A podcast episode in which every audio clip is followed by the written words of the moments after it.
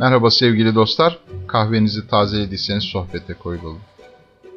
Geçtiğimiz hafta Tekfen Filarmoni Orkestrası, Cumhuriyetimizin 85. yılı nedeniyle çok özel bir projeye imza attı.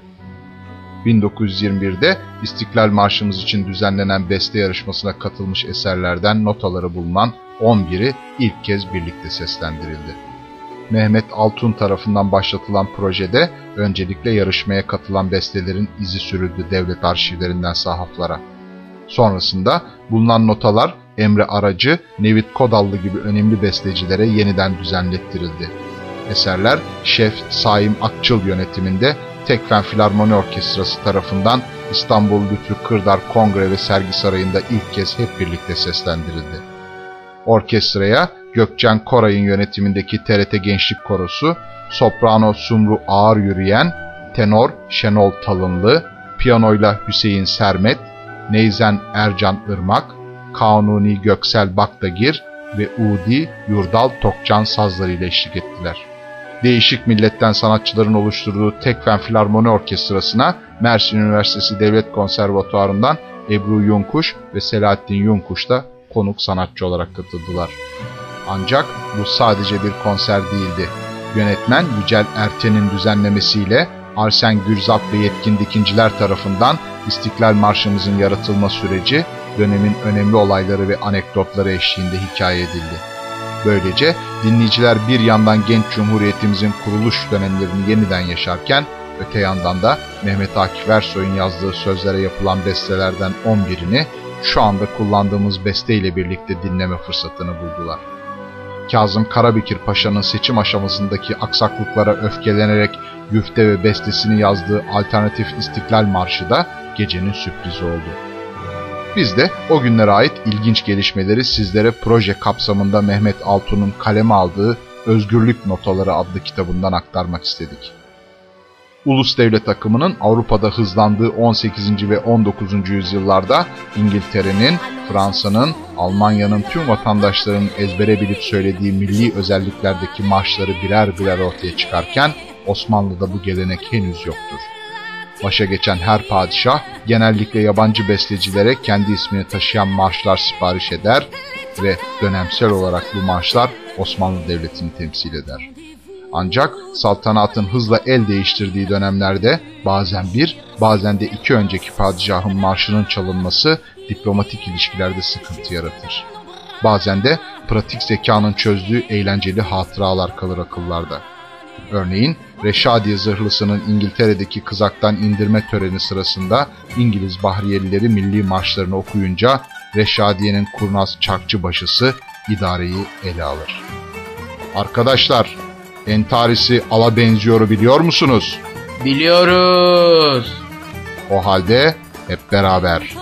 Entarisi ala benziyor. Entarisi ala benziyor. Sultan Reşat bana benziyor. Sultan Reşat bana benziyor. diye malum besteyi okuyarak dağılırlar. Anadolu'da milli mücadele başladığındaysa halk türkülerle yollanır cepheye. Ey gaziler, yol göründü yine garip serime. Dağlar, taşlar dayanmaz benim ahu zarıma. Ama milli sınırlar, milli birlik, milli bayrak hedefiyle yola koyulan Millet Meclisi'nin bir milli marşa da ihtiyacı vardır. İşte bu ölüm kalım mücadelesinde bile ayrıntıları atlamaz milli mücadelenin önderleri.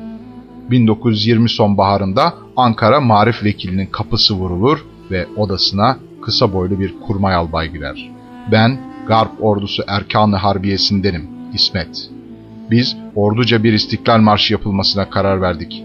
Güftesi için 500, bestesi için de 1000 lira vereceğiz. Gerek güfte, gerek beste için bir müsabaka açmanızı rica ediyoruz.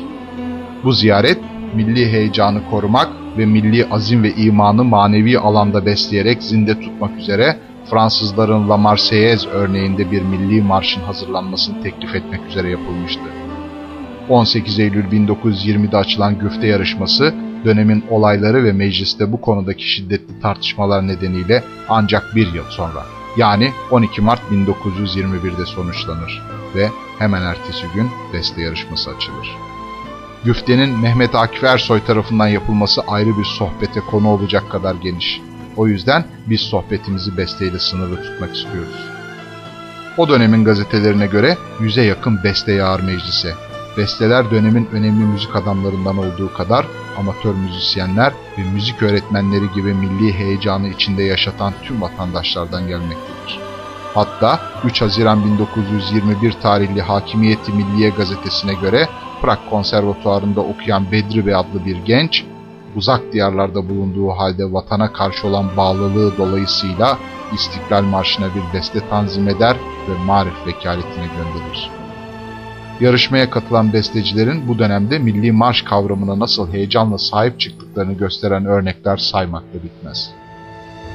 Mesela yarışmacılardan Şark Musikisi Cemiyeti Reisi Ali Rıfat Bey'in kendi bestesini 1 Nisan 1921'de Kadıköy Apollon Tiyatrosu'nda verdiği konserde dinleyicilerle paylaşması çok ilginçtir.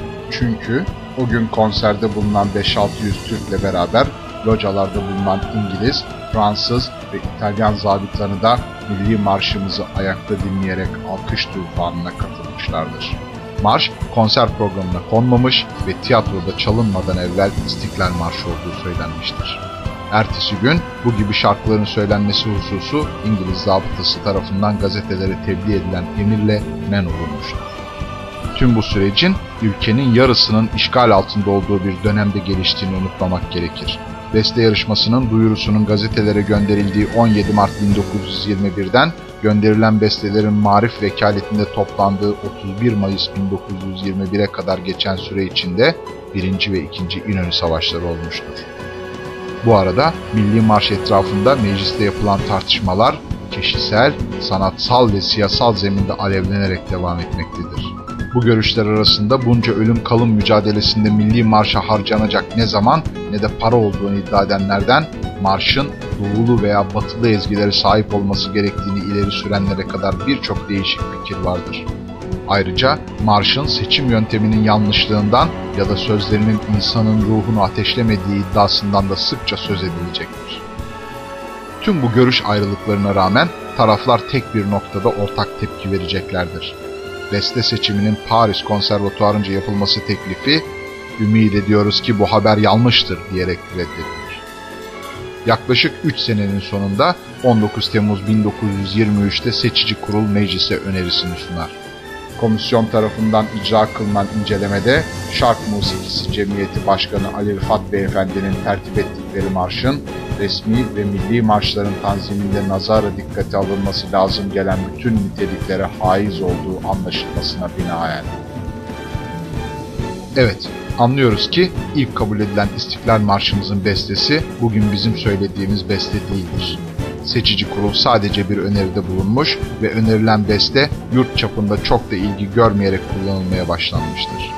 İşin ilginci, bugün kullandığımız ezgi zamanın Riyaseti Cumhur Musiki Heyeti Şefi Osman Zeki Bey tarafından katılım süresi 1921'de biten yarışmadan sonra yani 1922 Eylül'ünde bestelenmiştir. İzmir'in Kurtuluş Haberi'nin verdiği esinle. Ali Rıfat Bey'in İstiklal Marşı bestesinin 1930'dan sonra nasıl değiştiği ve yerine Osman Zeki Bey'in bestesine bıraktığı ise hala bir sır. Konserden ayrılırken aklımızda Profesör Mehmet Kaplan'ın sözleri vardı. İstiklal Marşımızı Akif değil de başka biri de yazmış olsaydı ve aynı güzelliği taşımasaydı ben yine de değiştirilmesini istemezdim. Tarihiliğin yerini hiçbir şey alamaz. Tarihiliğin özelliği bir kere oluşundadır. Bunlar bir milletin kaderinin değiştiği, yeni bir çağa girdiği anlardır. Böyle anlarda hayatın en derin meseleleriyle karşılaşan, kat'i kararlar alan ve büyük aksiyonlar yapan bir millet, varlığının en derin şuuruna sahip olur. Bu anlar öyle anlardır ki, temel hakikatler apaçık olarak kendilerini gösterir ve bunların manaları yıldızların ışıkları gibi yüzyıllar ötesine uzanır. Milletler istikametlerini onlara bakarak tayin ederler.